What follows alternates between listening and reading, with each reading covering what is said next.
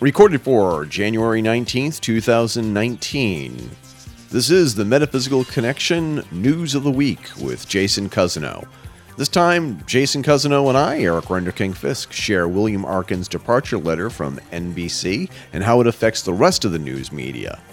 Then we go to the non-controversial Gillette commercial, Facebook's ten-year challenge, more chatter about the Pentagon losing trillions of dollars, and the news story of Amazon employees spying on Ring users. Then Jay goes crazy over a story about bigger boobs. You can support the show by visiting our Zazzle page. Exactly twelve point five percent of every purchase goes to keep this show and other shows on the Fedora Chronicles network on the air. Or you can become a Patreon. Click the Patreon link, and for a mere dollar a month, you'll get early access to the podcast, updates on what we're working on, and so much more. Special thanks to all of you who support us already, and thank you for our future contributors. Thanks for listening. Enjoy the show.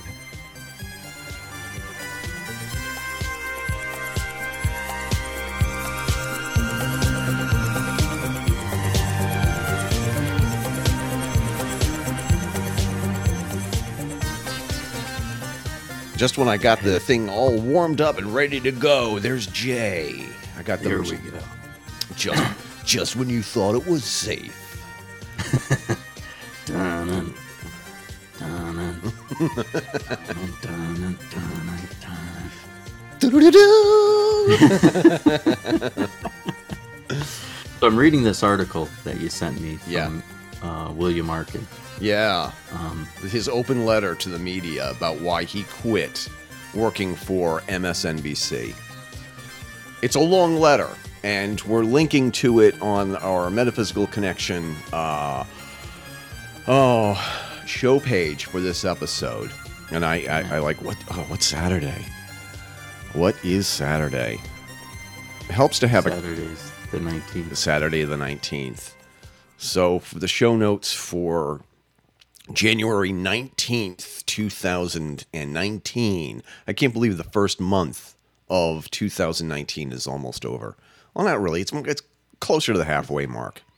Yeah. Uh, um. It's it is it is a long read, but the thing is is that you can punctuate every paragraph with that. Um. With Eric told you so. Eric told you so. The yeah. media. The media. The media are just corporate whores and mouthpieces for the deep state. Well, here's the other thing. I mean, he basically admits that in here, but he also tries to elevate himself being above it. But the fact that he's proud of the fact that he's, he was one of the first to declare there are no weapons of mass destruction in Iraq, in spite of the fact they did find literally tons of weapons of mass destruction in Iraq. What they don't like telling you is yeah. that they found all the material it takes to make weapons of mass destruction. In this little town, and they found the labs needed they, to turn them into weapons of mass destruction. And they found all the equipment. Yeah, they and a found lot, it all. And the thing is, is that the reason why we know it's it was there is because we sold it, it to, to them. them. Yeah, they, we know where they got it. We have the receipt. Because, you know, they paid us well. Now, you know? now, um, now, well, one caveat to all of this, Jay, and we have to say uh-huh. this, is that they had the material, the space, and the machines necessary for making weapons of mass destruction because we sold it to them. Did they mm-hmm. have it all ready to go and ready to launch at a moment's they, notice? They found they found some ready to go, but not ready to launch. So, yeah. Um. And this is going on my memory, and of course, the internet being the way it is, you'd you'd be hard pressed to actually find something that isn't right, biased one right. way or the other on it. But, and this is one of those rare occasions where the biases involved directly oppose each other to the extent where yeah, yeah. there is no easy middle ground you can find and identify that as being the the grain of truth that exactly. survives between both biases. Exactly. Um, From talking with people that I know that were over there, they did find weapons, literally weaponized versions, weaponized yeah. mass destruction. Yeah. They did find them. Yeah. Um, as to how much, I don't know. Yeah. I know it was found. I don't know what quantities there were. Yeah. But in, in regards to this article, though, I find it interesting that he is lambasting the entire news and media. Yeah. Over something he was a participant of. Yeah. Oh, yeah. While oh, yeah. yeah. trying to place himself, elevate himself above it, which is interesting. Yeah. It's interesting. Yeah. Um. This winter, I'm proud to say that I'm put it that I've put the finishing touches on a nine eleven conspiracy novel that I've been toiling on for over a decade. Yeah. Okay.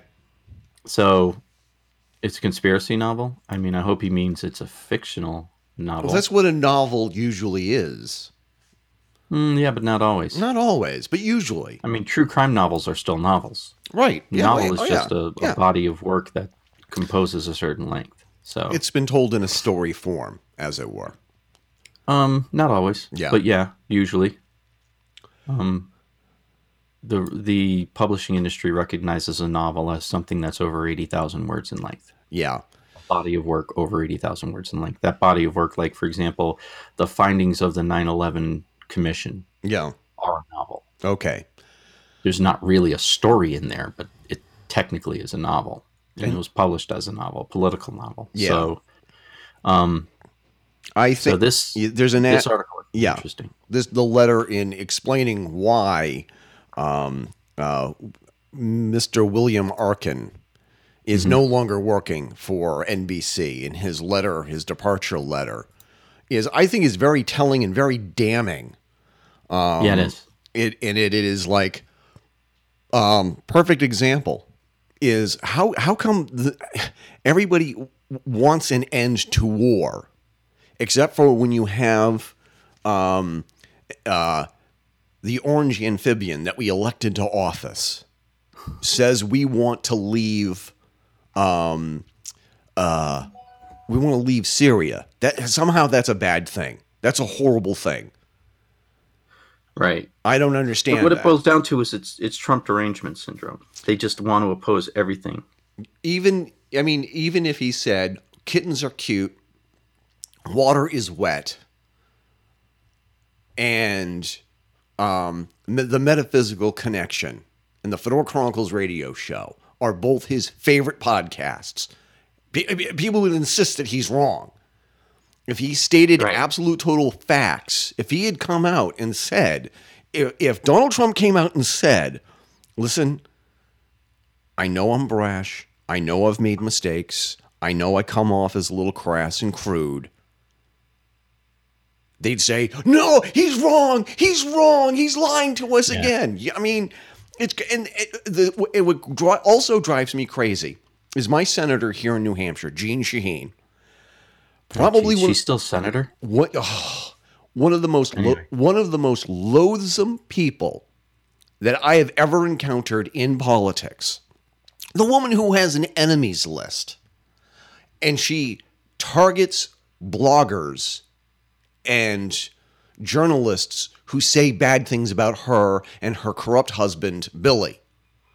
Mm-hmm. The woman who will go after anybody who calls her on the carpet for throwing the the two thousand sixteen primary. When overwhelmingly people chose one candidate over another, she she and her husband and her other superdelegates gave half the win to their good friend and confidant.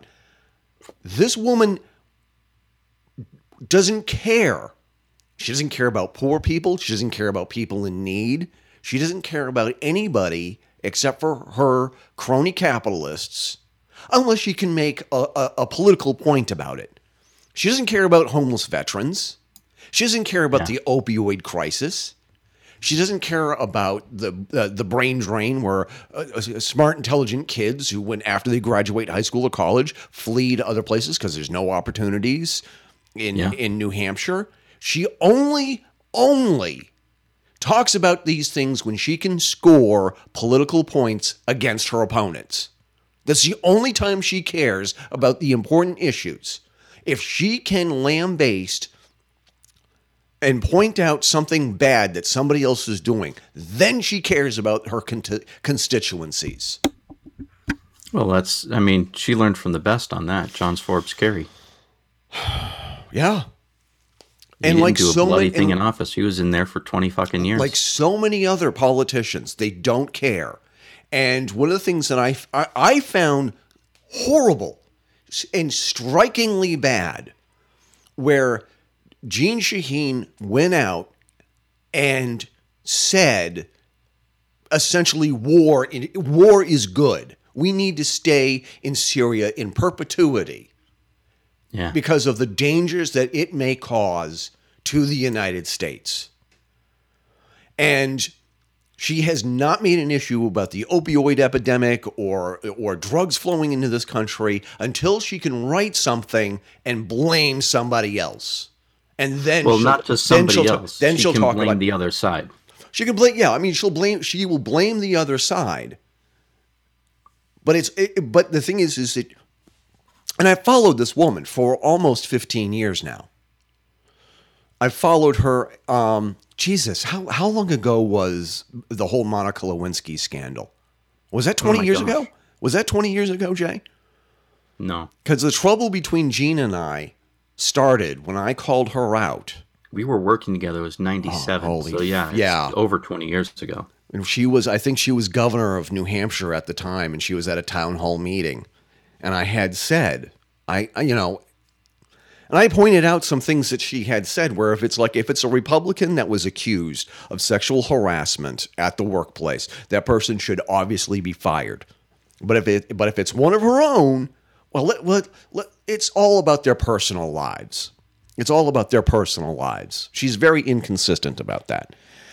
Yeah, I well, don't even know why. The, how, how does how does this? So the, so we start. We're we we we're actually talking about William Arkin, and I'm trying to rein mm-hmm. us in because we have limited time. William yeah. Arkin, uh, have you started recording? I oh we've been rec- we've been recording for ten minutes now. Oh, okay, cool. All right, all right. just, just wondering. But the thing, I sometimes can't tell. but the, but the, but Jay, the thing is, is that he had said that. They are for war mm-hmm. when a Democrat starts it. They are for war when a Republican wants to end the war. Any yep. war a Democrat starts. And this is this is from William Arkin, probably one of the most liberal, borderline socialist um, reporters, commentators, commentators yeah. you can imagine. And he's saying... basically, that people like um, Rachel Maddow and Keith Olbermann, Lawrence O'Donnell, all of these, uh-huh. all of these people have one thing in common: it's about cheerleading the left and demagoguing the right, no matter what. Yep, even if it means reversing a previously stated opinion. And and he that's it. And almost you took that almost word for word. Out of his, um, yeah, oh, out of his open letter here. Out of his open letter here. Yeah, it's just it. It's a very condemning article or letter that he wrote because it's technically it's an open letter. He just yeah. published it so that everybody can see it. Um, it's it just it's just it really. It's shocking. It's shockingly bad. It's shockingly, it's not bad as in it's poorly written. It's a, it's condemnation um, over his own industry and the company that he, he'll never find, he'll never find work again, Jay. He will never, uh-huh. he will never find work again in the mainstream media after what he well, wrote. The good news for him is that largely he doesn't need to. Yeah, I guess. Well, what it what it boils down to is that in today's world, the news media doesn't serve the same purpose it used to. Part of that is because of the technology that's out there. Part of it is because yeah. of podcasts like ours, who are more normally of a political nature than, yeah. than I mean, we we talk mostly about metaphysical stuff. We do yeah. foray into politics, but... um. There's bloggers out there. People are, there's a lot of different alternative information streams yeah. other than the national news or cable news. And they're starting to lose their viewership and their readership as yeah. a result of it. So, you know, I mean, he doesn't need them as much as he used to. Yeah. I don't know how he's going to monetize it because he's still going to need to pay the bills and stuff, but I'm under the impression that that's not really that difficult of an issue. You know, I'm looking at him. He's got a, he's on WordPress yeah. right now. Yeah. Is where, you know, you link the article to. Yeah. WordPress is free. It's not costing him a bloody thing except for the electricity it uses to power his computer and the internet he needs to connect to it. Yeah. So, um, hopefully he's established himself well enough financially where he doesn't need to make as much money as he used to. Yeah. But, you know, you have people like this who have, I mean, I don't necessarily agree with his political positions, but you cannot deny that the man is an expert of sorts in what he does. Yeah. And now he's part of the pajama mafia, the, the you know, what was it that Dan Rather called them? Some guys in pajamas sitting in their basements. Those guys are now doing better than the company that Dan slaved for for thirty plus years. Yeah. So I, his departure letter from N B C is both condemning of N B C and the news media in general, as well as a declaration of irrelevance, that they're not as necessary to our lives as they used to be, which is what I find interesting about it. I think it's uh, extraordinary how um, we've reached the point where anybody can start a website and a podcast if they're willing to invest some time and money into it and read what's on the news and say, I'm not buying this. I'm not this. I think that this is this is nonsense, or this is something that everybody should be focusing on. And this is something that was swept underneath the rug. And that this is something that everybody should be talking about. Everybody should be talking about this letter from William Arkin. Um, and we should have talked about it sooner. I actually heard about this on the Jimmy Dore Show, which is a podcast that I've been listening to. And he's somebody who I would not have listened to if it wasn't for the fact that um, he was on another podcast that I like to listen to. And it was talking mm-hmm. about, listen, th- it's not a matter of left and right. It's not a matter of... Um, one party is better than the other. It's about it, what you, we really should be focusing on is how we have all been duped into believing one side is better than the other. And it is like what we're really looking at is it's no different than Mister Rogers' land of make-believe. Whereas you have two puppets talking back and forth to each other, arguing. Two puppets having an, a, a heated debate over something. And somebody's like, you, Timmy, th- Timmy the Cat makes a really good point. Yeah, but King Friday also makes a really good point. You know, I think King Friday's right. No, Timmy the Cat's right. And you realize yeah. it's Mister Rogers who's the puppeteer. Now, mm-hmm. it's a whole, this is a bad analogy. The people that you see are the puppets. It's the people who are pulling the strings and making their mouths move behind the curtain. Those are the people you really ought to be concerned about. These are the people who are saying, "This, you need to say this, and you need to say this. You know what we need? We need a government shutdown. Find a way to shut down the government for a month." Um, well, here's here's the problem with that, though. Yeah. Um, that implies a purposeful design behind things, and I disagree that there is one. I don't think there is a, a a person or a group of people who are intentionally giving orders. I think what's happening is you've got you've got a stage show. Yeah. To carry on with your analogy, you have these puppets on stage, but there really isn't a puppeteer. The the the show has taken on a life of its own and continues to have these arguments. Yeah. For no reason, because there's nothing going on behind the scenes to direct it any differently. Yeah. So it's while the show is using different lyrics or using different um, a different script, it's the same st- story. It's the same show that's been going on in perpetuity, simply because it can't do anything else. It's more like it's it's it's the ghosts of a stage show that are finding somehow different things to say, but there's it all boils down to the same thing. It doesn't matter if you vote Republican. It doesn't matter if you vote Democrat. The Democrats and the Republicans are not who you think they are. They're people who are serving their own self-interests, and their own self-interest is to maintain their power that they believe that they have. Yeah. And that's that's just it. And and people don't want to think that. They want to think that, you know, well, when I'm voting, I'm actually doing something. You are doing something, but you're not doing You're not accomplishing what you w- would like to think you're accomplishing, simply because we don't have the people in place that are capable of doing it. Yeah. All of those people who voted for Trump thinking that they're going to put an end to the corruption in Washington, D C were deluding themselves. Oh, absolutely. That's why I didn't vote for Trump. Trump is no different than any of the other talking heads in Washington. No. He really isn't. And he and, and here's the thing I keep hearing over and over again. Trump didn't Trump was not created in a vacuum, and neither was Hillary mm-hmm. Clinton. None of these politicians are created in a vacuum. They are a response to a much larger, bigger problem. And talking about this, and I and I'm going to, I want to actually get John Pica to come on the podcast and talk about the Supervillain Summit.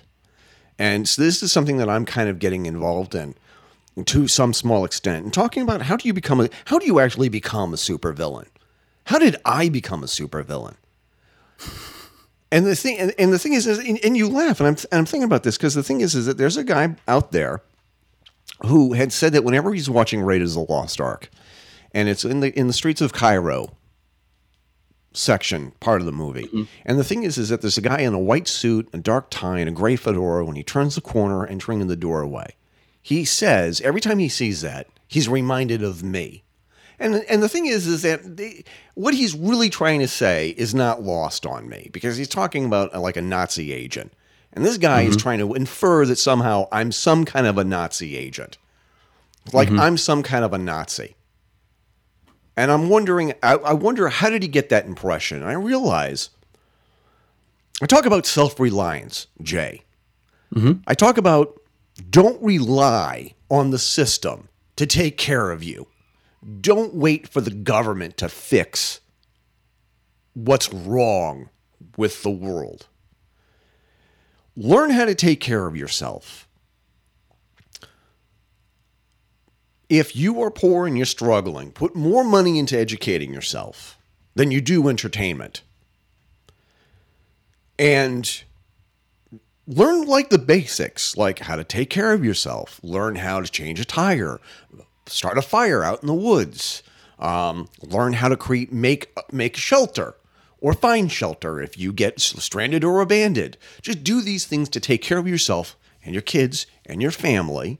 And don't judge other people by their appearance, like their skin color, their religion or creed. Judge people on how they behave. Do they act like an, if they act like an asshole and they talk like an asshole, they're probably an asshole. But somehow, somehow, to this guy, somehow I'm a Nazi. And on top of that, his wife still looks to me for approval. Eric, do you think I'm still pretty? Eric, do you think I'm still able to cut it? Eric, do you still think that I'm a good person? For more than fifteen years, this person keeps looking to me, not her husband, for approval and af- af- affirmation that she's a good person. How did I become a supervillain is what I well, wanted to know. Well, here, here's the thing, right? Um, I like to write fiction. And the truth is, believable villains are not the the mustache-twirling Black Barts of the nineteen thirties and the nineteen-teens and the nineteen twenties. Believable villains are villains who don't worship evil. They think they're doing good. And right. That's something where we have to remember that everyone from Hitler and Pol Pot and Ivan the Terrible and all of these tin pot dictators throughout history, right? Even people like Genghis Khan felt they were doing the right thing. Yeah. For whatever reason, whatever it is that they were doing, they were doing the right thing, right? Um, you could even throw, to some extent, Um, like Andrew Jackson and the whole Manifest Death Destiny thing in there, right? Because um, he, even though he didn't write Manifest Destiny, he definitely took it to the extreme. Um, these people did despicable evil things because they thought they were on the side of good. All of the explorers who did all of that, those vile, villainous things to the Native American peoples who were here, did so because they thought they were serving God. They thought they were doing the right thing. Right. So because of that, it's easy for us to then become the villain in someone else's story. Mm-hmm. Because all we have to do is disagree with them on some very fundamental and simple things, and we become that villain. Right. Now, you espousing that every person should be able to do certain things on their own, they should be independent, they should worry about their own stuff, and then that way there they can better help others or better be of use to others. That to them goes against something within inside of them. So that's what makes you the villain. He uses the term Nazi simply because he knows that that's one way of pushing your buttons. And everyone, you know, villains, yeah. I mean, Nazis, they're they're the best villain. Oh, so, yeah, absolutely. In in our in our way of thinking. So that's why everyone becomes a Nazi. You know, I find it interesting that in the last twenty years, every political party has pointed at their oppo- their opponents and declared them a Nazi in some way, shape, or form. The right does it with the left. The left does it with the right. Yep. We all know Nazi equals bad. Yeah. Um. So it all depends on what you're opposing them on. And Nazi doesn't really mean Nazi anymore. It just means you're the bad guy. You're exactly. The villain, you're the evil guy. Exactly. Um. Personally, I, I, you know, if you do have John on, I'd like to, I'd like to be on that podcast if, if it works yeah. out timing wise. Yeah. Because I find it fascinating, um, the sort of things he deals with in the entertainment industry, because he's, he's local, but he's, um, he's kind of big time local, if, if you know what I'm talking about. Yeah. Yeah. And I'm, I'm I'm involved a little bit in the entertainment in, in my area, but I'm very, very small time. I'm like peripheral small time in that I know people who are in the industry, not that I actively participate in it myself. Yeah. And I find it fascinating to see what's happening to him in his part of the world is similar to what you see playing out in Hollywood, except he doesn't have as many reporters reporting on it. He's the one talking about it. Yeah. So I, I find that fascinating. But yeah, uh, this this letter, to kind of bring it full circle, um, I find it very interesting because he's a guy I don't agree with. Yeah. And he, he's seeing issues within his own career, within his own environment, really, that you and I have been talking about since, fuck, since we first met back in the nineties, for fuck's yeah. sake. Yeah, um, I find that really illuminating. You and I, so one of the per- first podcasts we, we we recorded together, yeah, yeah, we were talking about Dan, Dan Rather. Yeah. And, and his efforts to bring down what he saw as an evil thing by doing, by betraying everything it meant to be a journalist. Right. By putting, still believing he was right to do it. By putting forth a story that he knew was bogus. Yeah. And, his, and the famous line was, well, the facts are wrong, but the story but is the true. Story is true. I thought that that was like, that's it. It's over. How could you ever listen to anything he could ever say again? And it was, and yet he made a comeback. I, but he's not the he household did. name that he, you know, I've, I, I have yet to see him. I have yet to see anything that, and that's neither here nor there. I have yet to see anything that he's done. I and and it, I you have to go and look and find Dan Rather. It's not he's not in your face on C B S anymore. But no, oh no, he's not. Well, C B S is not in your face anymore either. No, and I mean none of the news organizations are quite in your face anymore. Um, yeah, I mean if you think about it, we're we're our news is more gravitating towards personalities. It's more about Bill Maher, or Glenn Beck, or Uh, the Fine Young Turks, or yeah, you know, the Young Turks, not the Fine Young Turks, the, the Young Turks. Fine, I was thinking Fine Young Cannibals for some reason. Not that Turks are cannibals, but you know, yeah. just kind of in my head. Anyway, yeah, um, you know, the Ben Shapiros of the world, all of that. We're more drawn towards the personalities, yeah. which is something that I think stems from network television because yeah. it was Tom Brokaw and Dan Rather. You know, it was those sorts of things. And then you had talk radio come out, and you had the Rush Limbaugh. You had um, Don Imus. You had uh, the heck was his name? Howard Stern. Yeah. You know, and so we were drawn to these personalities, and the eighties really pushed forth that cult of personality. And I think now that that concept is in the social consciousness, we're still gravitating yeah. towards that. We're just applying it more to news now than anything yeah. else, because ironically in the media world, you know, a name does not draw people out into the movie theaters as much as it used to. Yeah. It used to be, you know, oh, it's the new Humphrey Bogart movie, and then thousands, if not millions of people would flock simply because Humphrey Bogart right. was in it. Regardless of whether the movie was good, it was going to make a fuck ton of money. Right. Nowadays, you don't really have that anymore. I mean, Daniel Craig can be in a movie and people be like, meh, maybe I'll go watch it. Right. You know, Tom Cruise, he's one that he's he, he's at the tail end of that. He used to be able to get asses in seats, but not so much anymore. Jason Momoa, kind of, sort of, not really. I he think he's sort. I think he is so slowly starting. Yeah, but not nearly to the extent that he would have had he been as big as he is now, say fifteen years ago. Yeah. You know, um, yeah. So it's I, I find it interesting that we're we're. being drawn to the cult of personality in terms of politics and news, and less so for entertainment. Yeah.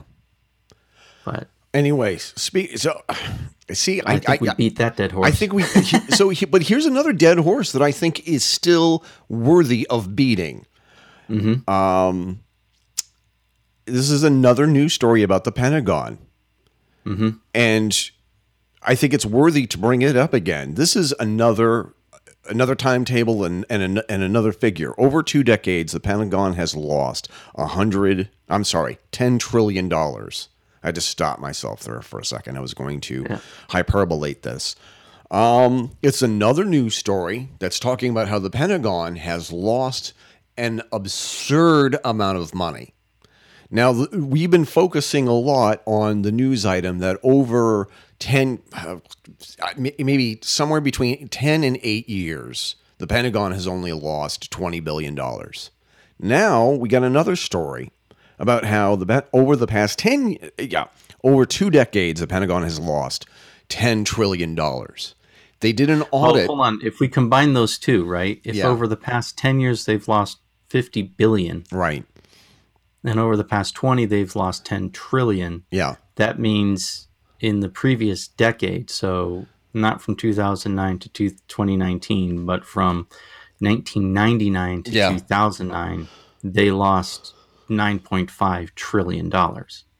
If we can extrapolate that, I'm not sure that's a factual or a, a good thing to do. No, I, th- I think what it means what is... What was going on during that time frame? Well, I mean, we're looking at, you know... What hap- what what happened before nine eleven that made them, quote, lose all of this money? Um, and well, I, why I, does the what? Hold on. Yeah, let's go ahead. Let's take a look at this. All right. What is significant about the year nineteen ninety-nine? The Y two K bug. Yeah, that's incidental. The, the, what is significant about the year nineteen ninety-nine? The what? The changing of the millennium, Jay? Whose whose last year was it in presidency? Listen, I'm not going to talk about that right now. I can. I need yep, to get back yep, to work. Yep. I need to get back to work so the girl hiding underneath my desk can go back to work. Um, That's right. Yeah. That's exactly right. So now what happened during the Bush years? Because that's the Bush years. Yeah. ninety-nine to two thousand nine is the Bush years. He was in office from two thousand to two thousand eight. So those are the Bush he was years. In, he was in office in January two thousand, yeah, two thousand one. Yep. To, to January of two thousand nine. Yeah. When Obama took over. Right. So ask yourself what happened during that time frame. What was the single biggest change See, in I, the federal government during that time frame? The biggest change. You're going to say it. I'm going to be like, oh, yeah. You had them. You had them knock on your fucking door and follow you around for three days, bud. D H S. The Department of Homeland Security was created during that time frame. Now, where did the funding for the D H S come from? magic. It came from nowhere. I do have to check your fact, though. I'm just going to look this up real quick. Well, when, I, it should have come from a bunch of different sources, right? But uh, the hold on, Department of Homeland. If this is oh, this is weird because it it it because the thing is, it started as soon as I wrote I wrote in the words when did the department, and then it auto auto finished November twenty-fifth, two thousand two. That's when it officially began, Jay. Mm-hmm. And what does the D H S comprise of? Comprise everything. Of the, the F B I. It, it's the it it's the F B I, N S A, F B I, mm-hmm. N S A, C I A, Department of Defense, the Pentagon, the all of the alphabet soup. FEMA FEMA falls under the Department of Homeland Defense. Security. Yep. Yeah. Right. I don't even think we. I don't even know if we have a Department of Transportation anymore. Because I think they just threw it underneath that. I think they, yeah. It was the biggest, biggest new creation and expansion of government in my lifetime. And it was presided over by a man who was vilified for being a conservative and a believer in small government. So clearly, someone yeah, somewhere that's, that's, had that's their ironic. Lines crossed. That's whether ironic. it was Whether it was the idiot from a village in Texas or the rest of the world, you know, passing judgment on him. Someone somewhere didn't get the memo. Yeah. Um, with the department creation of the Department of Homeland Security, there was a lot of finagling of money yeah. going on. Yeah. So, you know as well as I do, the government is this huge, massive fucking boondoggle. It's not nearly as organized as we would like to think they are. We would like to think that every single penny that goes into the government and comes out of the government can be accounted yeah. for. But let's be honest. No, that's not happening. No. That's not happening. That's not happening. It's not a black and white world. It's very, very gray. Yeah. And if you're in Washington, what department can you throw the finances under if you want to hide them and no one's going to look too closely or even understand too well whether or not it's going in there? Oh, the, uh, the Pentagon, C I A. Mm-hmm. Um, mm-hmm. The entire Defense Department, the whole, I mean. That's exactly it. Yeah. So when we say the D O D has lost ten trillion dollars over the past two decades, let's be honest, there was a massive creation of government. There was a massive shuffling of numbers that was happening yeah. for the first ten years of those twenty. And the you, first decade of those twenty was a lot of shuffling. So I think if you were to look at this a little more honestly, you would not say it was the Pentagon that lost the money. It was the federal government that lost the money, and they're blaming it on the Pentagon because they can't, they honestly don't know where the fuck it went. Yeah. The D O D is a lot more organized than most of the government. They have to be. I think the point of the matter is, Jay, is that we are reminding people of this, not to just to beat a dead horse, but we want people to realize and remember, we have not forgotten this. We mm-hmm. have, we're not letting this issue go. We're not going to sweep it under the rug like so many others. There are so many other news organizations that are calling this out and asking the really hard questions. The, I think the point that I'm bring, the reason why I bring this up is just to remind folks that we have not forgotten. This is an, yeah. this is an issue that we're going to keep bringing up, and we're going to keep saying, hey, they, they, here it is. Yeah. It's still a, it's still a story you have should not have forgotten yet. This is a story that we are going to keep bringing up over and over and over again. The Pentagon has lost. Now, now, the, and the further back we go, the more we realize. First, when we were looking back only eight years, it was mm-hmm. twenty trillion dollars. Now that we're looking back twenty years, it's now ten trillion. Who knows? If we go back further, are we going to see that they've lost even more money? Who knows? Here's another news story that I think that we need to focus on here. Two items that seem totally separate, but they are interwoven here. From the New York Post, and there are other news stories that are talking about this, employees at Amazon's Ring have been spying on customers, and simultaneously from Wired, or Weird, Wired, Facebook's ten-year challenge is just a harmless meme, right? Where you're saying, post pictures, yeah. your first and your last, And apparently they're testing some okay. face recognition. And, but wait, wait, there's even more. We have a news item here. Why is your smart T V so cheap? There's a simple yeah. reason why your smart T V is so affordable.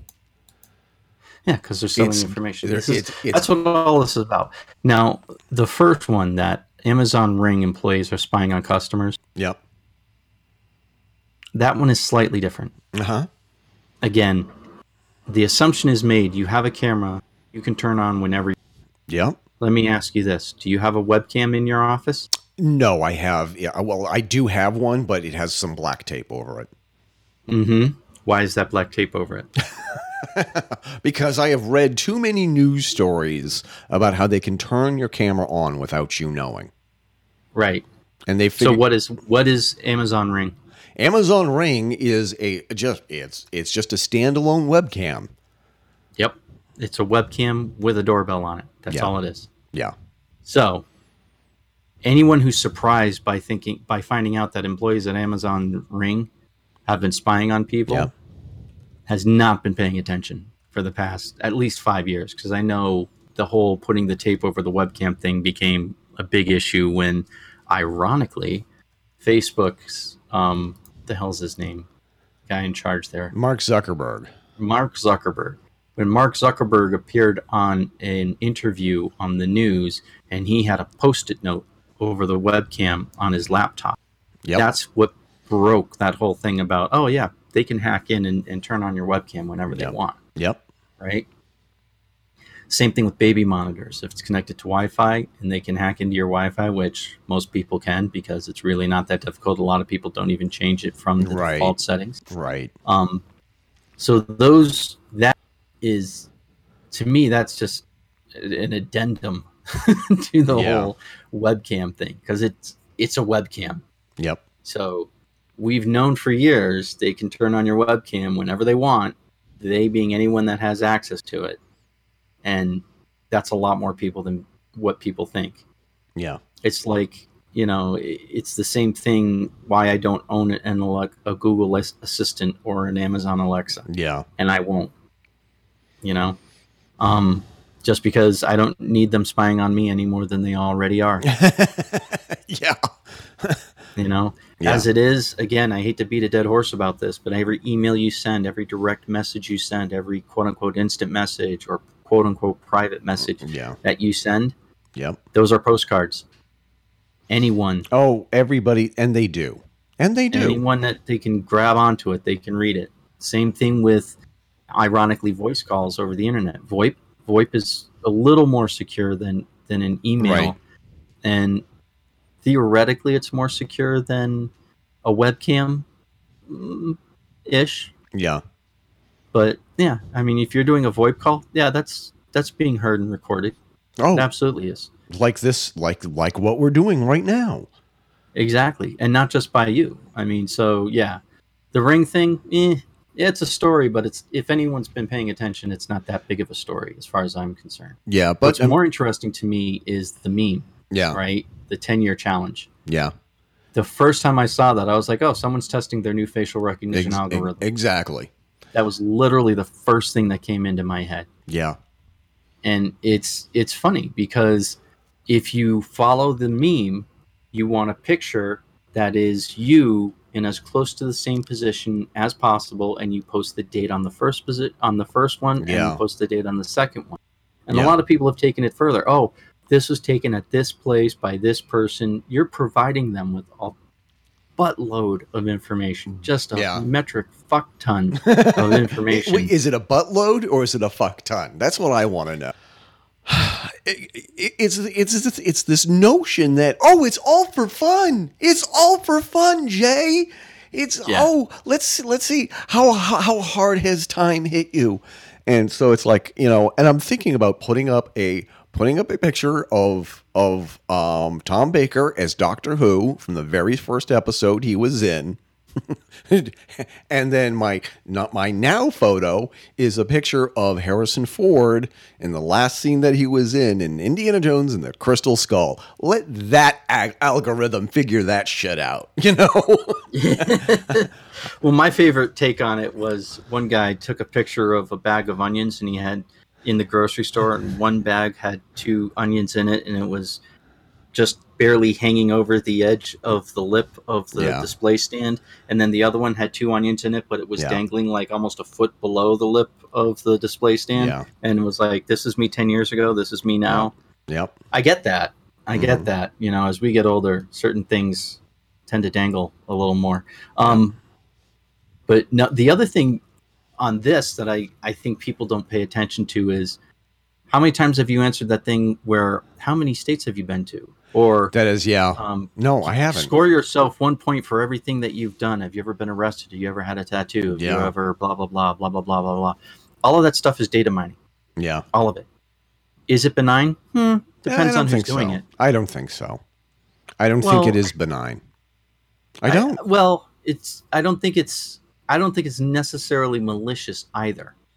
They're testing what they're doing with those memes is they're testing algorithms. So now they can go on, they can just look for all responses to that memes, yeah. to those memes, and they can use that to say, okay, I can verify, and they don't even have to look at people's names. Yeah. I can verify my search algorithm is working. I can verify that, you know, all of these statistics that we're gathering in terms of how many people have been to X state or yeah. how many people have done, a, you know, traveling, all of that shit.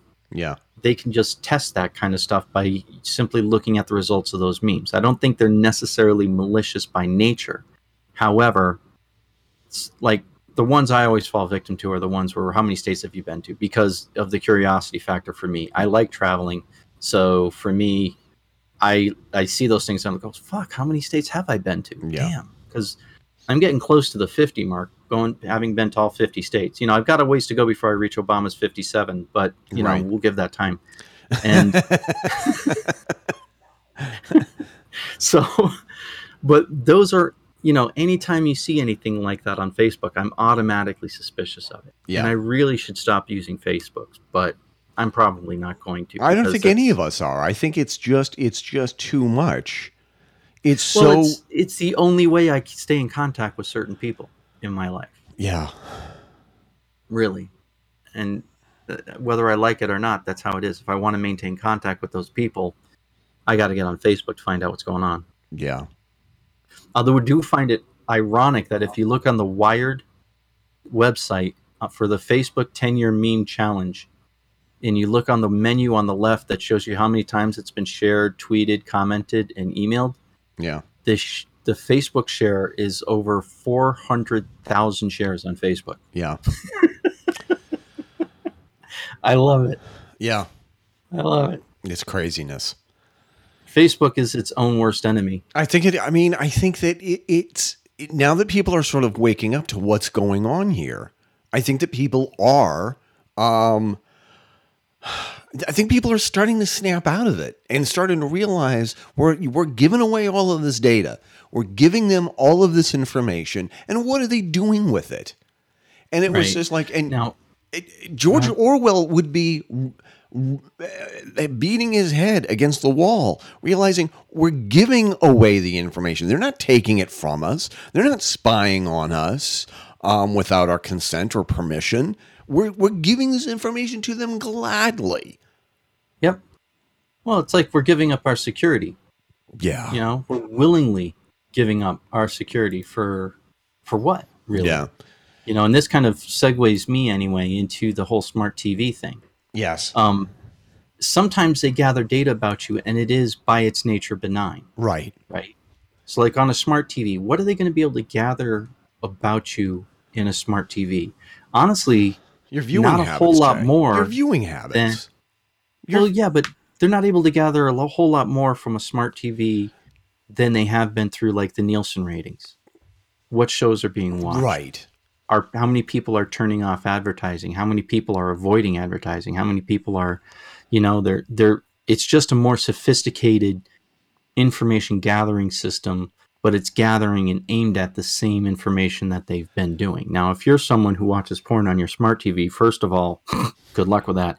Second of all, um, not like you have a lot of experience yeah. with Jay. That you're not an ex- you're not an expert. Dude, that's on what this. The internet's for. That's what telephones are for. Man. I mean, come on. Yeah. I, I can take the phone into the fucking bathroom with me, but. The Oh, we have but, so we have so earned our explicit tag today. Yeah, yeah, we have. I, I'm sorry. I, I think it's my fault, but no, it, no, you know, I don't. Just, I don't think it's your together. fault. I, I don't. I don't think it's your fault. I yeah, know it's yeah, your fault. Yeah, you know. I know it's your fault. See, I used to be the one with the potty mouth, and now it's you. I, I, because let me, because the, because the thing is, is that once again. Let's count off all the devices in our house that's connected to the internet that has our information on it. Mm-hmm. T Vs, smartphones. Doorbells now. Do- doorbells. Smart speakers. Yeah, smart speakers. Um, wireless. Hold on. Wireless um, light bulbs. They have wireless L E D light bulbs yeah. now. Okay, so yeah. you can control them from your phone. Yeah. So now they know when it's being turned on. They know when it's being set to automatically turn on and off, yeah. when it's manually being changed. Those are that's all information. What does that tell them? When you're home yeah. and what your behaviors are. God, yeah. um, God help. They you. won't. They don't know what room you're in. They just know that you've turned on a light in your home. So ergo, you must be home at that time. Because remember, you're able to start turn that on from your smartphone. What else does every smartphone have? G P S. So they know where you are when you're turning it on and when you're turning it off. Now, who's they? Let's be honest. A house burglar is not going to have inf- access to that information. But the federal fucking government does. As we covered in previous podcasts, the federal government has back all those back doors into the all of the smartphones, whether it's Apple or Google yeah. or Android or whatever, they have all those backdoors. We know that. And we know that those companies share that information willingly. Yeah. Well, you know, oh, they may complain about and, it. And, but. and by the way, well, you were babbling on there for a second and, and I, did, and I let the dog in and, uh-huh. uh, um, uh, do you have an alarm system? I do not, but that's another thing. That's another thing right there. Mm-hmm. Simply Safe knows your comings and goings. Oh yeah. Um, here, so now are they are they selling that information? We don't. We don't know, know yet. We don't know that. It would be interesting. It would be interesting to find out if they are, though. You don't. Yeah. I think in. I think honestly, it's in their best interest to not sell it. Yeah. Because if that goes out, you're going to see a lot of people dropping them. There you like go. Like A D T, forget about it. So anyway, because I I don't know, are we pressed for time today? No, okay. Not really. I mean, I've got, I've got a call, but it's not for a while yet. All so. right. Let me, I'm trying to get this window here. Mm-hmm. I had this prepped and ready to go. Let's see. I'm going to do this quick search. G I L. Okay. Doing a Google search here while we're whining and complaining about what I'm trying to, uh, da, da, da, da, da, da, da. Let me think here. I want to get to. I just want to play just the commercial without anybody's anybody. I don't want to have a commercial about a commercial before the commercial. Does that make any sense here? Yes. Let's, I didn't know we had commercials. That's awesome. Well, no, we do have commercials. We hit the big time. I'm actually, I'm actually playing this commercial right here. Mm-hmm. Bullying. The Me Too movement against sexual harassment. Masculinity. Is this the best a man can get? Can you hear this? Yeah. Is it? We can't hide from it. Sexual harassment is taking over. They, oh, oh! I don't know why I lost. Uh, yeah, but that's the the now infamous Gillette, the best a man can get commercial. Is this the best a man can get commercial? Um. Well, let me. I because this is now this is my fifth time watching this. Mm-hmm. Jay, I, I watched it twice. I don't understand what's so offensive about it. Thank you. I don't get it. I, I don't either. I mean, what?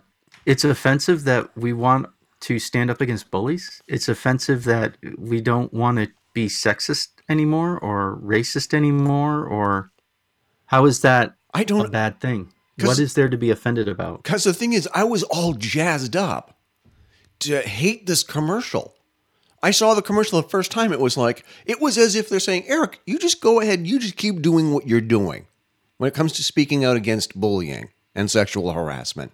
Just keep doing what you're doing, Eric. You're doing a great job. I thought, okay, I, obviously there's something that I didn't see. It's yeah. a, it's attacking.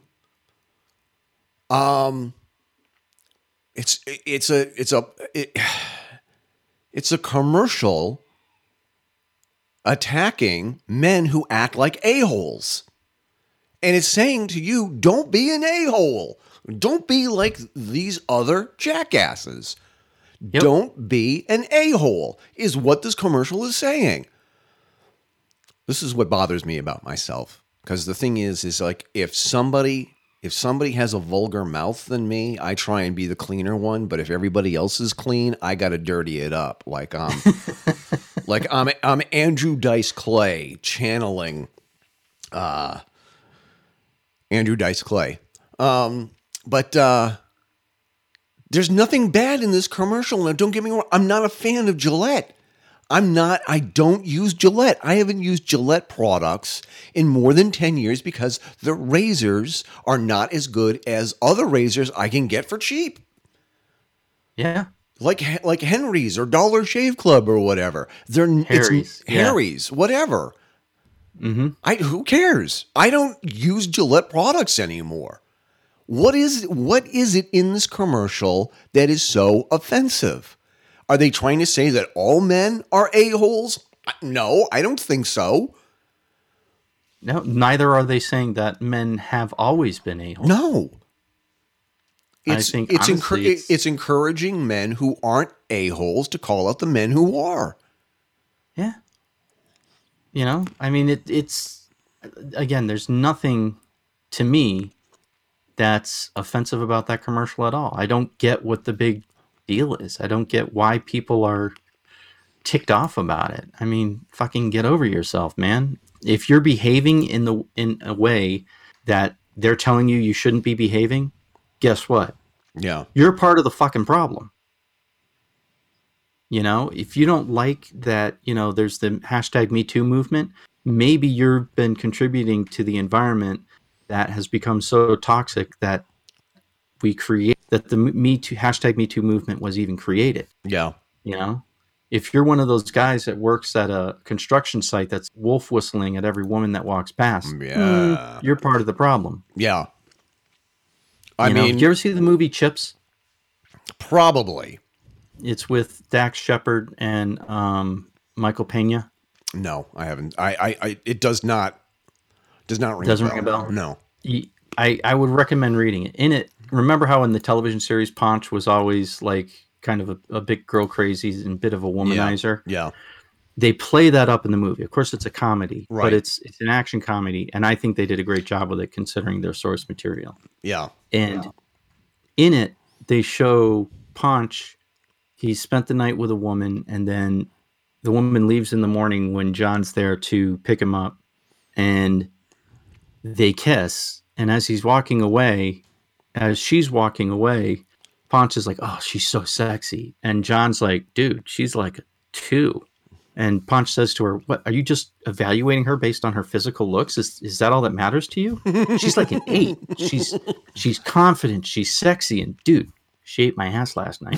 You know, I mean, and that's, I think, an awesome way of pointing out the problem that created the hashtag Me Too movement. Why are why are women being evaluated based purely on their physical looks when there's so much more to a woman? Conversely, it's the same thing the other way. Yeah. You know, um, men are increasingly getting more evaluated on their looks. I, I think that's always been a factor in entertainment because it's the nature of entertainment. But, yeah. um. You know, it's you're seeing a lot more uh, being made of how men look physically, and men are being treated more like women used to. Yeah. And it seems to me that the pendulum's kind of swinging, and we're reaching kind of a midway point where we're going to get to the point in, I hopefully, a short period of time where we're evaluating people on the entire thing. And yes, physical looks do turn, do have a role in that, but also there's personality, there's values, there's morality, and all that other stuff that make up a person. And I think, honestly, the the that Gillette commercial is saying, hey, we need to make a change. We're acknowledging that we're making a change. Yeah. And we as a company are are proud of helping people make that change. Yeah. I don't think there's anything wrong with that. I really don't. I mean, I just don't, I'm, I don't, I mean, I don't mean to like beat up on this, because the thing is, is that I was all revved up to see a commercial that was going yeah. to say, all men are bad. All men, oh, all men are sexist pigs. All men are homophobes and racists. And men are, you know, men need to stop being uh, cavemen. You need to stop being Neanderthals. You know, you need to pick up poetry reading, and you need to, you need to pick up watercolors, yeah. and you know, you you need to, you need to be more effeminate. And it was like, and I look at it, and it That's was just like, it, guys, just keep doing, you know, good guys, just keep doing what you're doing. Yeah. It was like, we're getting, and here's, here's the thing. This is, there's a reason why you and I are not pissed off about this and other people are, because that commercial in some ways is saying nice guys no longer finish last. But I will tell you, here's, here's what I was prepared to say about this mm-hmm. commercial. Because the thing is, is that it doesn't fly being a wimp. Being a wimp and being an, an effeminate male does not work in modern society, and it never has, and it never wills. Women do not want men who will call the auto club when you get a flat tire. Women do not want men who do not know how to do all the things that I mentioned earlier in the show. Women do not want a man who does not stick up for bullying, for, against bullying. Women do not want a guy who will call the police if they hear a noise in the living room in the middle of the night. Women, well, I would, I would say, I would say most women, because there's some women who do. There are uh, some women who find that attractive. They're usually overbearing themselves. They're not women worth having, Jay. Well, they're not women worth having. Therein, therein lies the caveat, doesn't it? I mean, both my ex-wife and my current girlfriend are very strong women. Yeah. They're strong-willed. They're strong women.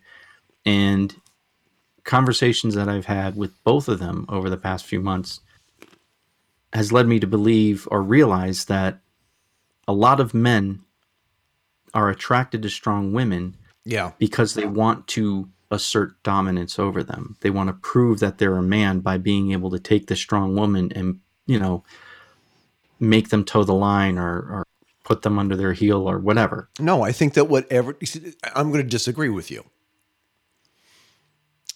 I think that every, every good, every good strong man, every true, genuine. That's a caveat. That's a good caveat, but continue. Is, yeah.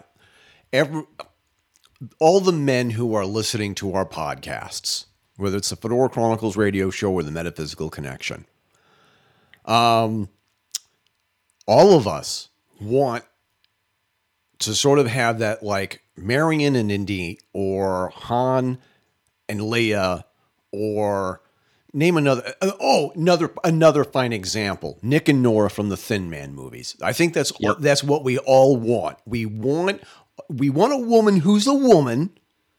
I want a woman who is a woman who likes me being a man. And I'm not talking about when I when you talk about be a man, I don't mean like the the, the typical male chauvinist behavior. I'm talking about right. being a, a true, genuine gentleman, a man who will hold open a uh, hold open the car door for a woman, open doors for her, but allows her to be herself and be a strong woman. I, you, I, women, and I'm telling you from my own personal experience, confessions of a former geek and a wimp. I'm telling you from my own personal experience, Women do not want a man who cannot take care of himself in a fight or in a time of chaos or in a time of trouble. When something horrible happens, a woman wants a man who says, this is a problem that we're going to fix and we're going to have some great stories to tell when it's done. A woman does not want a man who goes, I don't know what to do. Oh, I'm going to call my mommy and then maybe I'll call yeah. the auto club. I don't know what to do. I forgot to t- take the quiche out of the oven. Oh, I don't know what to well, do. Hold on. I've been I've, I've, I've been told that a, a man in the kitchen doing dishes and cooking and baking is really sexy. So oh, I yes. just throw that caveat yes. in there. That's that's.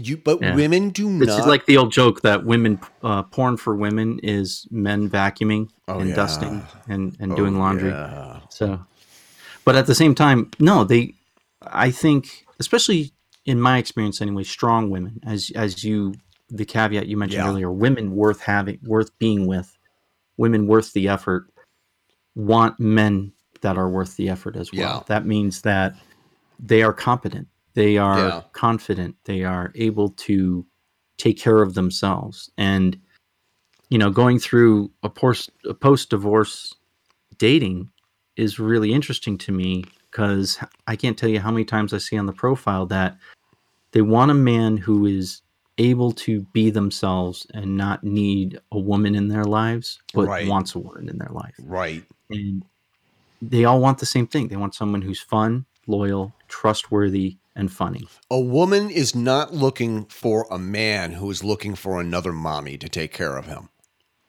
Right. And neither are they looking for a man who is um, looking for a sugar mama. You know? Yeah. Um, they want someone to be their partner in life.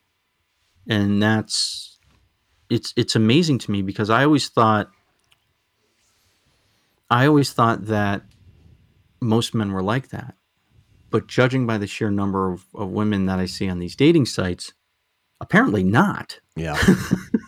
You know, I mean, I was, I just, I guess I was raised that no, your, your wife is your partner and there's some things you're going to do better than, than she is, or some things she's going to do better than you are. And the two of you work together and you, you, um, you discuss things and you come up with solutions to problems together. And no, it's a, it's a partnership. It's not right. a, you do what I say kind of thing. Right. That was the relationship my parents had. That was the relationship that me and my ex-wife had. Um, that's the relationship that me and my current girlfriend have. You know, we discuss things. If, if I'm having problems with something, I'll talk to her about it and she'll, well, have you tried this? Have you thought of that? And the same thing, if she's running into things, she'll bring them up to me and I'll say, well, have you thought of this? Have you tried that? It's a partnership. Yeah. Equal. Well, separate, but equal to an extent. Um, I'm a part of her life because she wants me to be a part of her life. She's a part of my life because I want her to be a part of my life. So the Gillette ad thing, and ironically, she was the one who brought it out to me. It's something I'd seen, but I hadn't watched the commercial. And I was like waiting for the fervor to die down a little bit before I watched it. And she asked me about it. She's like, have you seen it? And I'm yeah. like, no, I've heard about it, but I haven't seen it. She's like, I'd be interested in seeing, hearing what your thoughts are. And yeah. I'm like, oh, this, why, I don't know why people are getting insulted or offended by this. I really don't. Because I'm, I'm having a hard time with it. I'm a man ha- should be. I'm having a hard time understanding why would you have a problem with this video, unless, of course, you think that it's attacking you. Right. And if it is attacking you, you need to take a look at you. You know? Yeah. See, the problem, Eric, is you and I are actually good people. I'm having a hard time understanding that. We don't understand that. I'm having a hard time understanding that. Assholes. So, yeah. I like I said, I, do, I, I, I simply do not understand. I don't understand the world that we live in, Jay. I honestly don't. I don't, and I get the impression that people are looking for an excuse to be angry. I think that it was like it's something that I and I keep hearing this phrase over and over and over again. Recreational anger or recreational rage. People finding a, a, trying to make a legitimate reason to be angry about something that is not that important. It's not Well, it's just, have, it's, it's a, in many ways, it's a crappy ad. It's a, it's a, it's a crappy ad. That, well, it's a very pandering ad. It's a pandering ad. It's a, but yeah. the thing is, is it's well filmed, it's well put together, it's well edited, but it's still a crappy ad because the thing is, is that it's virtue signaling. Our sales, well, our sales are going down. Out, we make shitty products that nobody buys anymore. We're making crappy product. But we're right. going to virtue signal, and we're going to send out the signal, hey, everybody, we're a progressive company now. We, while we make products that's mostly geared towards men, we're a progressive company. Start buying our products again because we're good people. It's like the thing, well, it's like and, and Nike. One, it's like Nike. And the, yeah. and the and the and the um Kaepernick fellow. Colin Kaepernick, yeah. What's his name again? Colin Kaepernick. Colin Kaepernick. Whereas yeah. they had this commercial where it's like, he's like, sometimes you have to stand for something, even when you might lose everything. And he slowly turns around in this very dramatic sort of like this, kind of like, dun, dun, dun, dun. It's sort of like you can almost hear like John Williams' theme. Bum, bum, yep. bum, bum, bum, bum. Bum ba da da dum ba da da dum dum da da da da da da da da dun dun dun dun dun dun dun virtue signaling. I mean, it's it it it's you know. And by the way, I got to know where he got that coat because that's the kind the coat he was wearing in that commercial would look great with a fedora. Fucker needs a haircut. I'm sorry. Oh my God. Oh, I went full Fedora Chronicles. Um, when your when your when your hair sticks out from underneath the brim of your fedora, you need to cut it. That's to, all there is I'm, to it. But I'm just saying here, it was just like our sales are down. We're not. Yeah. People are not buying well, our product as much one, as they used to. One thing to. I want to point out for those listening who may be listening yeah. for the first. Theoretically, that'll happen at some point. Yeah. Um, the. When we say it's a crappy commercial, commercials are supposed to sell a product. Right. And this commercial does not do that. There's nothing in that commercial that says we make the best razors and you should give us your money to buy our product. There's nothing in this commercial that says that. No. This is a commercial, as you said, is pure virtual signaling. It's purely them saying, hey, we're politically relevant people. If you buy our products, we agree with the right people, so you can buy our product and not feel guilty, kind of a thing. We make so, we we make razors for men, but we want women to know that we're we're good people too.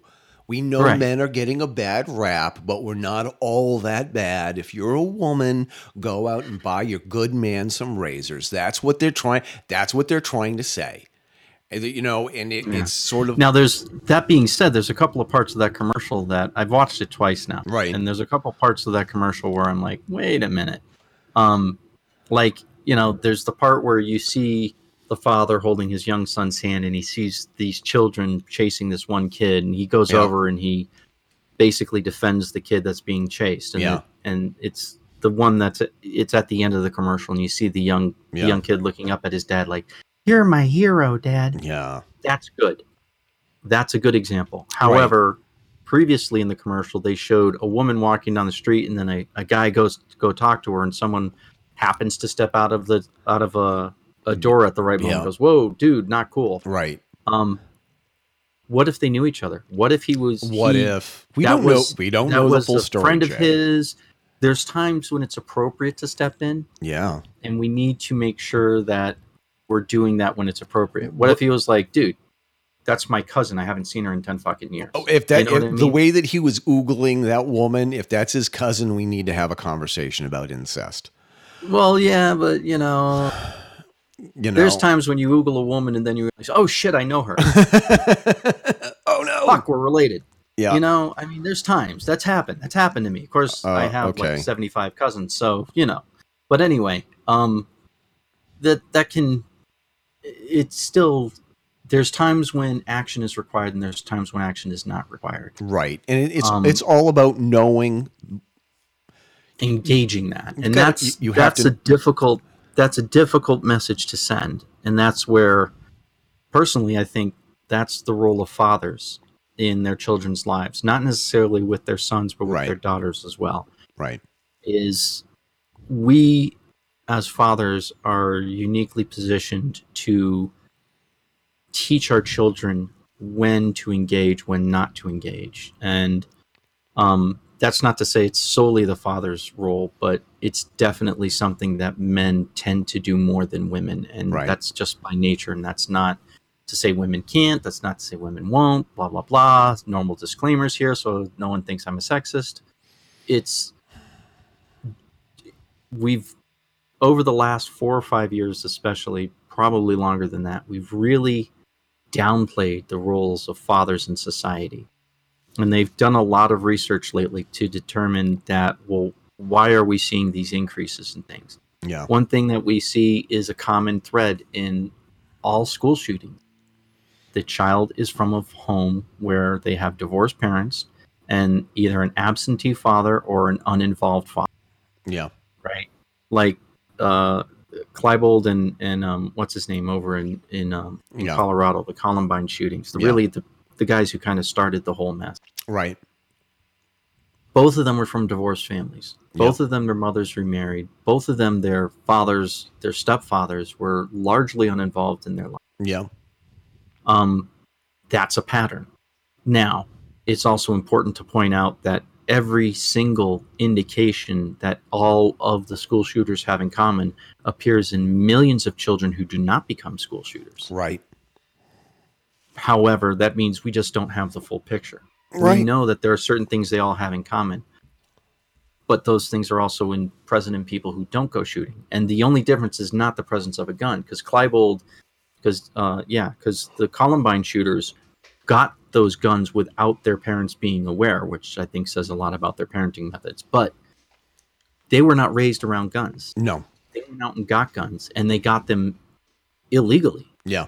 It was not a gun that they owned that they should have owned. So they had planned this from the very beginning, and they were breaking laws to do it. None of the current laws would have stopped any of that. The, pro- but, the major problem that we have here is that we're not understanding why kids are behaving badly. Well, to or we, we more, will not address more to stay the real on topic. Fact. Well, more to stay yeah. on topic to what the, the the broader discussion is is that we know that fathers play a different role in their children's lives than mothers do. Yeah. And in households where there is not a mother present, there are cert there tends to be certain behavioral problems. In households where there is not a father present, there yeah. tends to be certain behavioral problems. And the truth of the matter is that, you know, I there's a lot of great women in my life who have divorced their husbands for very, very valid reasons. Yeah. And that's something they struggle with because they know instinctively that they need to be mom and dad, and they don't know how to be dad. Yeah. Um, I see that with, with friends, and it's, it's heartbreaking to watch because, you know, they're trying. They just want to do the right thing. They want to raise their kids as best as they can. Yeah. There's a role that fathers play that women can't just pick up the slack on because they don't know how. They're not equipped for it. And right. it's because it's not something that you're trained to do. It's something that comes just from being a guy. Right. And like this Gillette commercial highlights that role. You know, bullying when we were kids was a lot simpler. Yeah. You know, the guy would push you around, call you names, whatever. You'd get pissed off. You'd punch him in the nose. Usually you'd end up friends after that. Nowadays, you, that doesn't happen. You've got cyberbullying. How do you how do you punch someone in the nose when it's just a bunch of harmful words on the internet? And the internet is such a large part of our children's lives now. I mean, cyberbullying is something that really just... It it pisses me off to no end. You've got kids killing themselves because people have internet muscles and they, they feel they can be a bully. Yeah. You know, there was a there was a girl that killed herself. I want to say it was in Pennsylvania four three or four years ago. Yeah. Because of cyberbullying. And come to find out, one of the biggest bullies that was pushing her, in fact, the person who first told her you should just kill yourself. Yeah. Was being bullied in real life. And he was bullying her because he wanted to feel some sense of power that had been stolen from him in his day-to-day going to school. And so he took it online. Yeah. You know, he told her she was fat. He was fat. He told her she was ugly. He was ugly. He told her she was a waste of life. He had been told he was a waste of life. He was just repeating but, what but he had been told. See, done. You just jumped to my point, Jay. This is what's true of all bullies. Bullies do what they do because they're they're being abused at home. Most ninety-nine percent of all bullies are bullies because they have a they because they feel powerless at home. They're getting kicked around at home. And they, they, they need to vent somehow, some way. And they think it's if it's okay for me to be treated like this at home, then it must be okay to treat everybody else like this elsewhere. And, I, you know, because I'm being picked on somebody who's bigger than me at home, I'm going to pick on someone who's smaller than me here at school. That's where it usually comes from. And and we're really not, ad- we're not addressing the origins of bullying t- to my satisfaction. We're talking about bullying because, well, bullying is bad and you shouldn't do it. Well, with, but schools, I don't think, maybe things have changed in the past couple of years, but we're not getting to the origins of bullying that I know of to my satisfaction. Well, my thing is in in my children now, my youngest is sixteen now. He'll be yep. seventeen in just wow, a few yeah. short months. Um,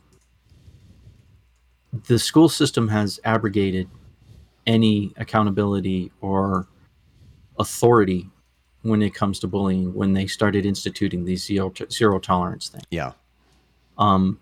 They said we have a zero tolerance for bullying. What that really means is we're not going to do shit about bullying. If your kid gets into a fight with a bully, we're going to punish both of them because we just don't want to fucking deal with it. Right. While at the same time, simultaneously telling us you need to realize that we're doing more to raise your children than you are because you're working so many hours. Your children spend more time with us than they do with you. And that's a scary so, thing. They should never, well, ever. First of all, yeah. First of all, leaving that aside, if you're going to tell me that you're more of a parent to my child than I am, don't then abrogate any parental responsibility. Yeah. Own it. Yep. If you're going to tell that to me, if you're going to hold that over my head like a fucking baseball bat to try and guilt trip me into going into those stupid parent-teacher conferences that are fucking useless, yeah. then damn it, stand up and own it. Yeah, exactly. Take responsibility. And zero tolerance is not taking responsibility. Zero no. tolerance is not opening up a discussion. Zero tolerance is ending the discussion and avoiding the discussion. Yeah. That's what it is. Yeah. And those are the things that pissed me off, as you might be able to tell no. from my tone change and the way I'm swearing more. yeah. But those are the things that pissed me off because I got a talking to by a principal when I told my son, hey, if he's bullying you, punch him in the nose. It's the only way you're going to stop it. And that's what they will not address. Well, the, they will not the, address Well, not only will they not address it, but when he did sock the kid, I got pulled into school and told them that my son was being the bully. I said, well, clearly you don't have any idea of what's really going on in this situation. So, well, you understand no one thinks their child is the bully. I said, yeah, but, you know, when you witness it on your own yeah. and you hope that your son actually takes that, stands up for himself the way you've taught him and you've seen it repeatedly, you pretty much know whether or not it's a bully. And I bet if you were to talk to any of the teachers involved, they know who the bully is too, but they're probably not going to answer you appropriately yeah. or honestly because you're more concerned with making sure it, whatever it is, it being a problem is resolved without you having to actually do something. They're about more it. They're more concerned about having the illusion of doing something correct instead of actually doing something correct. But anyway, exactly. we're, and that is a that is an extended problem, I think, in our society. But anyway, speaking of avoiding responsibility, yeah. Judicial Watch. You know what? I, I um, do you think we got time? I got time. If you got time, you know what? Let's see. I wonder if we could spend only fifteen minutes on this. I I wonder Probably. if that's possible. Probably not. I think that it might be a stretch. I don't know. Because here, here's an issue that I have with a lot of people. A lot of people talking about politics. People are under the impression that is one or the other. You cannot have both. And people mm-hmm. like to talk about the lesser of two evils. As if the lesser of two evils is something that we should be aspire, we should aspire to, which I think is absolutely totally wrong. Talking about the two thousand sixteen election, and I remember I really struggled, like a lot of people, before I voted in November. And I remember you and I had a number of discussions. You and I had a number of discussions. And and I and I joke about this, and this is and this actually happened, but I refer back to this because I think it's funny. I had said in a discussion with a with a, a somewhat famous author that I'm Facebook friends with, I said, I read something that made it so that this person, this candidate, was ineligible to be become an office holder. Period. Period. And that person was like saying, well, here's something on InfoWars? And I said, no, no, it was not on InfoWars. It was from back when I was leaning more Democrat. I read Hillary Clinton's book, It Takes a Village. And it terrified the funk out of me. Oh, yeah. This woman actually believes the government should take over, take control every aspect of raising your kid. Now, she calls it a village, but what she means is the government. Centralized government. This is what she means, whether it's the local, state, or federal government should have more control over how your kid is raised than you. And she cited about how wonderful the government was in helping her raise Chelsea. And I, this woman is disqualified from be, being an office holder because she thinks that you are stupid and you should not be responsible for your own child. Yeah. And and they said, and people were like, "Then why are you going to do it? Are you going to vote for Trump?" And I said, "No, because the thing is, is that when at the height of the Apprentice mania, I went out and I read his first book, Art of the Deal, which he didn't write; it's ghostwritten."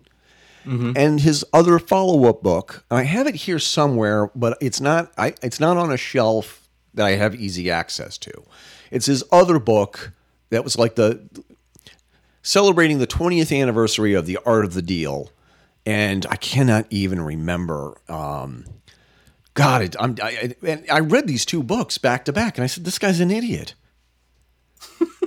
This guy's an idiot. First of all, there's no, it's it, the, the Art of the Deal in this other book that he wrote are like, it's, it's a stream of consciousness about what's going on inside Donald Trump's head. I remember when you called me and you were like, Jay, what the fuck is going on with this Donald Trump thing? Why yeah. the hell is he involved in politics at all? And I was like, Eric, it's a, it's a bet. He bet the Clintons that he could run against them and, and beat them. Yeah. And you were like, I I really wish I didn't believe that. Yeah. Oh, yeah. Here, here we go. I, no, I here didn't bother. I, I need to throw this caveat out there. Unlike you, I did not bother reading Trump's books. They're, I've seen it, him. Yeah. I've I've heard him appear in radio spots with Don Imus. Yeah. Um. I mean, this is well before he got involved in the birther movement, which yeah. ironically was started by the Clintons. Um, it started by Hillary during the by Hillary it back, during, it back in two thousand seven. Mm-hmm. Um, I saw him on Don Imus back in the nineties. Uh, I yeah. heard him on radio programs and saw him on news. And the one thing that I came away with every single fucking time I saw him on television is, oh my God, how the hell did that man make so much money? Uh, he he he um, got it the the American way. He inherited it. Um, yeah, and the book he took a few million dollars and turned it into some serious money by investing it in other real estate and ripping people off. And also, you have to read this book, America: The Farewell Tour. Read the part about about the Taj Mahal, and it's scary. It's it, it will keep you up at night. The book that I'm talking about is Trump: Think Like a Billionaire, which is one that he wrote with somebody else. It is a, it's a awful. The irony being, he's not a billionaire, and it, never has been. It's an awful book. It's an, he has some great advice, but it is an awful book, and it gives you a perfect insight into the stream of consciousness inside Donald Trump's head. And the thing is, here's two horrible candidates from two thousand sixteen. They were both horrible candidates. She lost the Electoral College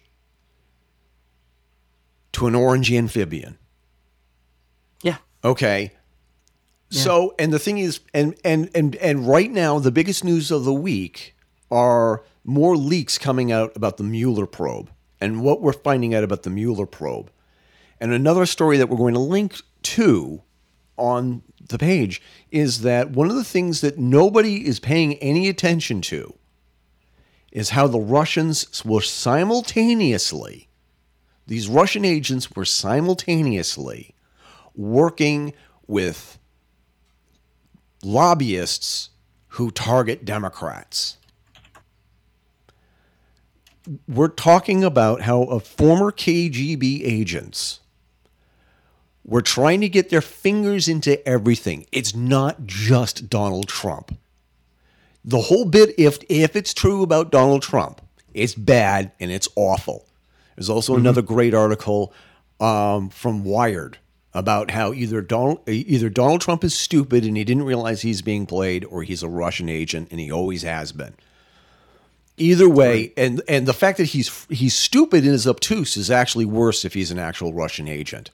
But there are many other stories out there that we're going to link to that's going to say that these bad agents, these Russian agents, were trying to work the system, trying to work both sides against the middle. I mean, I mean, when I mean the, the middle, I mean the electorate. I'm talking about the middle and the working class here in the United States.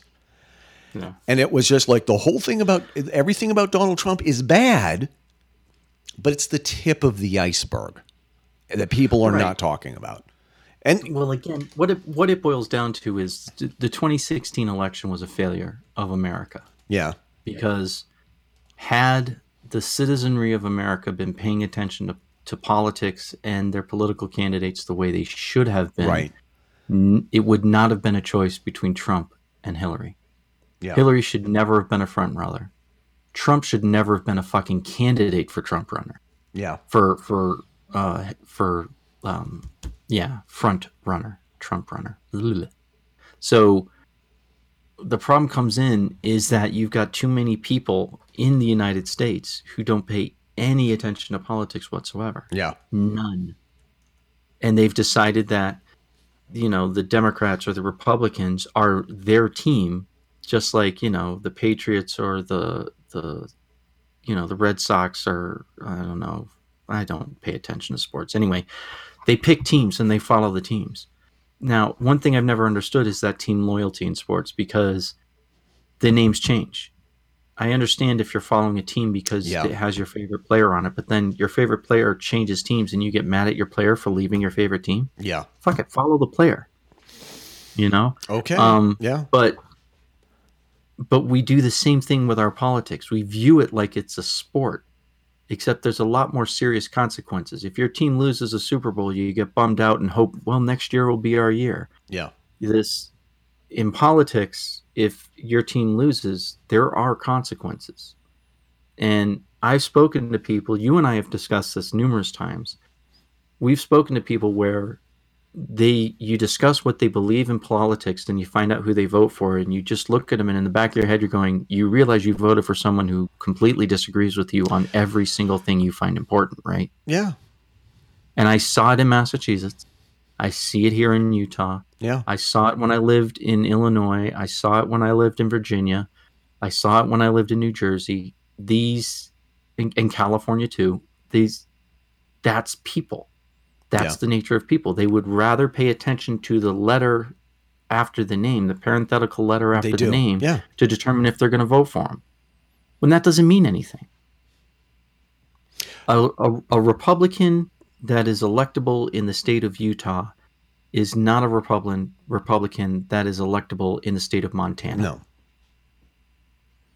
Because Utah is becoming less and less red.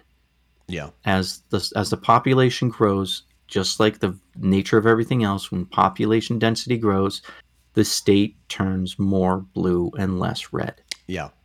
That's just the way it goes. And Utah is in another ten years going to be a um a what do they call them when they they switch? They don't always go Republican or Democrat. Um. Whatever. Right. Yeah, that you know, it's in within ten years that's going to happen in Utah because the population is growing, the population density is growing, and the density of population is all within the greater Salt Lake area. So from Ogden in the north to Provo in the south, over seventy percent of the population, I think it is, if I remember correctly, of the state is in that area. Yeah. It's the same thing in Massachusetts. Most of the population, over sixty, seventy percent of the population, is in Boston and its environments. It's all within the four ninety-five Beltway. When you look at California, San Francisco, L A, Sacramento, San Diego, all the population of those areas outnumbers the rest of the state. Um, you know, and when you have that kind of population density disparity, you've got a lot of people in California who absolutely despise the Democrats. They absolutely despise them. They despise the, the liberal, progressive political ideology. But they're outnumbered because the high population density areas do love them. So, I mean, again, this is this is why the Electoral College exists, so that... And I love getting the arguments with people like, so you think someone who lives in Montana, their vote should mean more than my vote? And I say yes, because the way you're talking, their vote doesn't matter at all. Yeah. So I would rather they have value than no value, because your vote still matters and their vote still matters. You get rid of the Electoral College and it's just a population vote, strict popular vote. Yeah. That's called, first of all, mob rule. Second of all, that is pure democracy, which we are not. We are a representative republic. Yeah. You know, and you can go into all the things, but what it boils down to is everyone's political opinion is, I want the political system to be engineered in such a way that I win. Yeah. And it's, that's not, that's not politics. Politics is about finding the middle ground so that you win, you get some of what you want and I get some of what I want. Yeah. And there's certain hot button issues that no one wants to concede over. And you see it like the gun control debate. You see it in abortion. You see it in um, welfare. And now the fucking border wall. I don't think a fucking wall is going to change a bloody fucking thing at no, the border. I really don't. No. And, and the thing is, is that, God, I, I want to be careful how I say this, because the, here's... This is the upsetting thing. If you create media, everybody is on the bubble.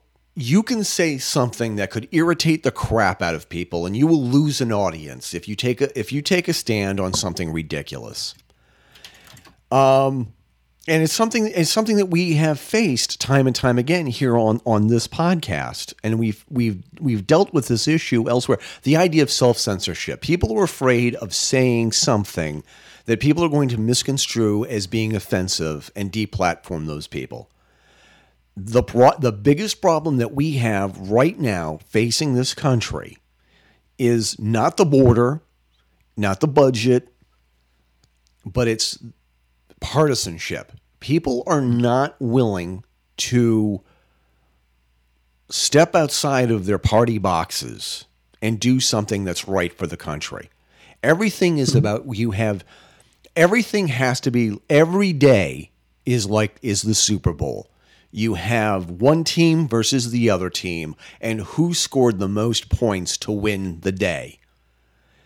But who always loses? The people who always lose are either the taxpayers or the voters, obviously both. But the people who always wind up losing, it seems, are the, are people, the people who shouldn't. Are the people who have the have. It seems to me as if... It's very rarely will the government pass a law that will help people keep more of their money or not lose their houses.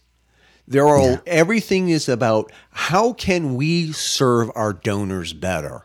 How can mm-hmm. we serve? How can we? Everything revolves around the donors. Congress people get in there, and the day after they're sworn in, they have to start campaigning and fundraising for the next, and they spend more time fundraising than they. for the next election than they do actually at their jobs. So many, there's so much media out there that talks about this issue. Congressmen only focus on getting reelected, and they vote on things that are big, huge ticket items. They can say, hey, look, this is what I'm doing for you. I voted for this. But most of the time when they should be reading bills or they should be on committees and finding out what's going on elsewhere, they're, they're fundraising. Mm-hmm. Um, the how can we cannot fix this problem the way it is? Because everybody has this mentality. Like so many people on the left said, were saying this past election season, vote blue no matter who.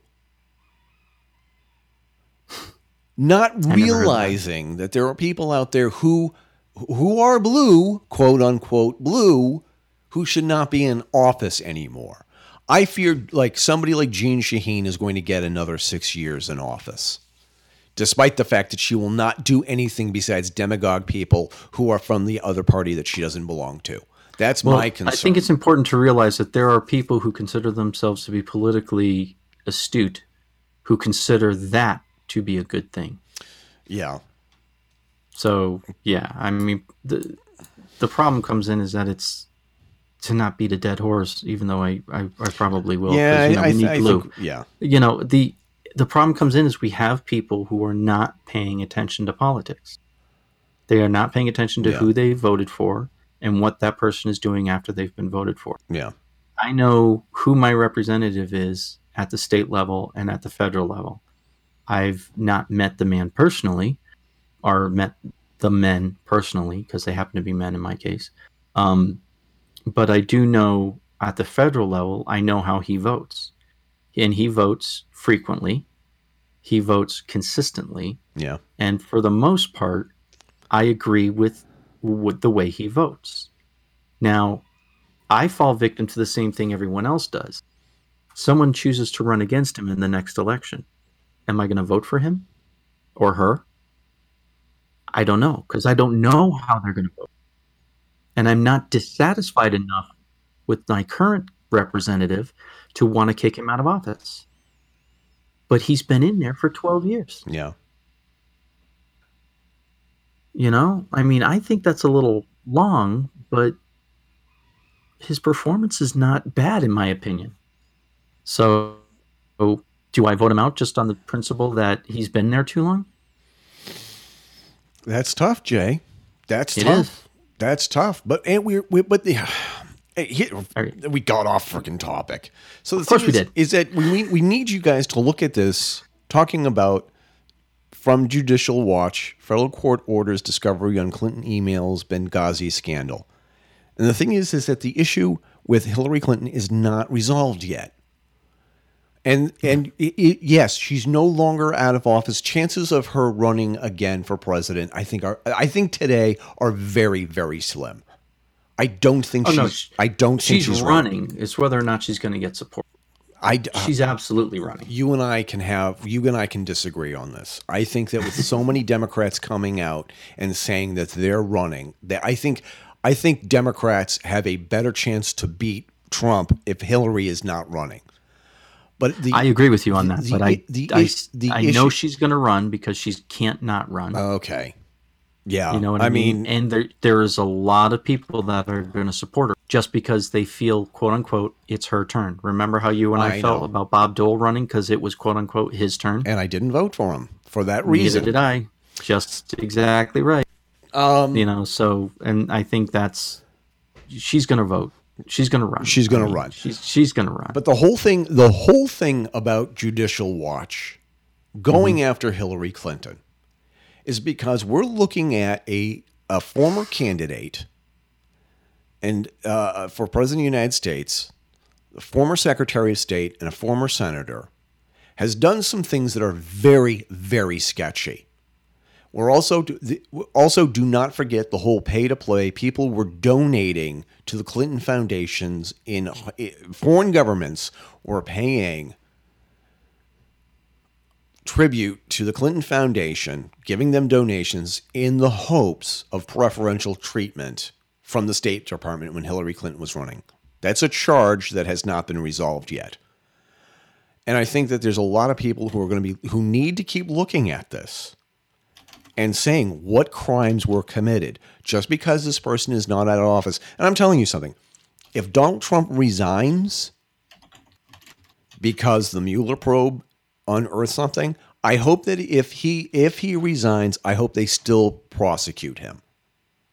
Because there is the whole notion of once they're out of office, they're no longer a, a hazard to everybody. No, they did a bad thing and they need to be they need to be judged and and disciplined for that. And I and I hope that they keep going through with this. And whether it's the Mueller probe, I hope I I hope I, I hope that they see this thing through the end. Because we're talking about the president of the United States who may be doing something very illegal and treasonous.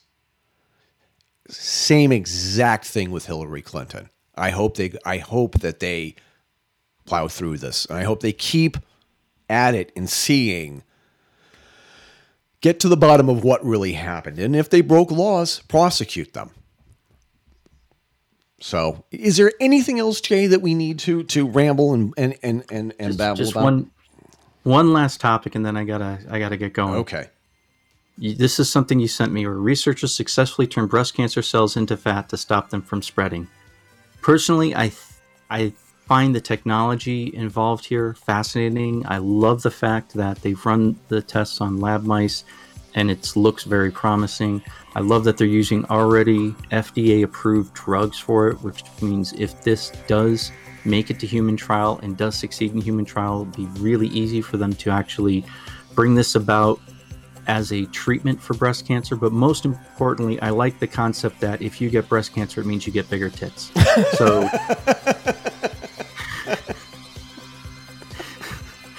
bigger, I'm an health. ass. I am an ass. Bigger, healthier breasts, Jay. Bigger and healthier breasts. Yes. Yes, indeed. So now that we have proven once again, nothing's changed in Jay. For another week, we have proven that Jay is still a pervert. Jay will take any topic and somehow turn it into he loves the big mammaries. So anyway, Jay, I'm not even going to ask you if you have any final thoughts because we know what your final thoughts are. So anyway, Jay, thanks for another great show. Thank you, Eric. It's always a, always a blast. I appreciate it.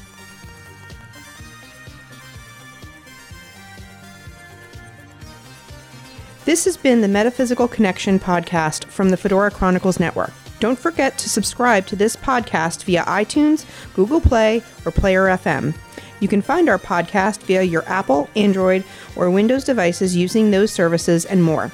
If your favorite podcast service or program doesn't feature us, let us know by shooting us an email via info at the fedora chronicles dot com. You can be a part of the Metaphysical Connection by subscribing to the Fedora Chronicles Network on Twitter through at Fedora Chronicle. There you will find jazz-era counterculture, vintage threads, lost history, conspiracies, the paranormal, and space news. You can also join our Facebook group at facebook dot com groups The Metaphysical Connection. Both platforms are great ways to join our growing community, connect with other friends of the show, and find out what's coming up in next week's episode. Most importantly, you can support the show by hitting the Patreon button on all of our show pages, metaphysical podcast dot com. Patreons of the show get specials such as getting the podcast a day before the rest of the audience, heads up about future episodes, and other exclusives. Want some Metaphysical Connection swag of your own? Get your own damn Metaphysical Connection coffee mugs, t-shirts, keychains, and barbecue aprons at our Zazzle page. My house is full of them. Yours should be too. Find them at w w w dot zazzle dot com slash Fedora Chronicles. Don't forget to check out our show sponsor, the Trinity Whip Company. Traditionally made kangaroo whips, top quality craftsmanship in form as well as function. Handcrafted by Blake Brunning. Find his products at w w w dot trinity whip co dot com. This is Carol Fisk thanking you for listening and signing off. Until next time, keep your chin up and your bra, excuse me, fedora on.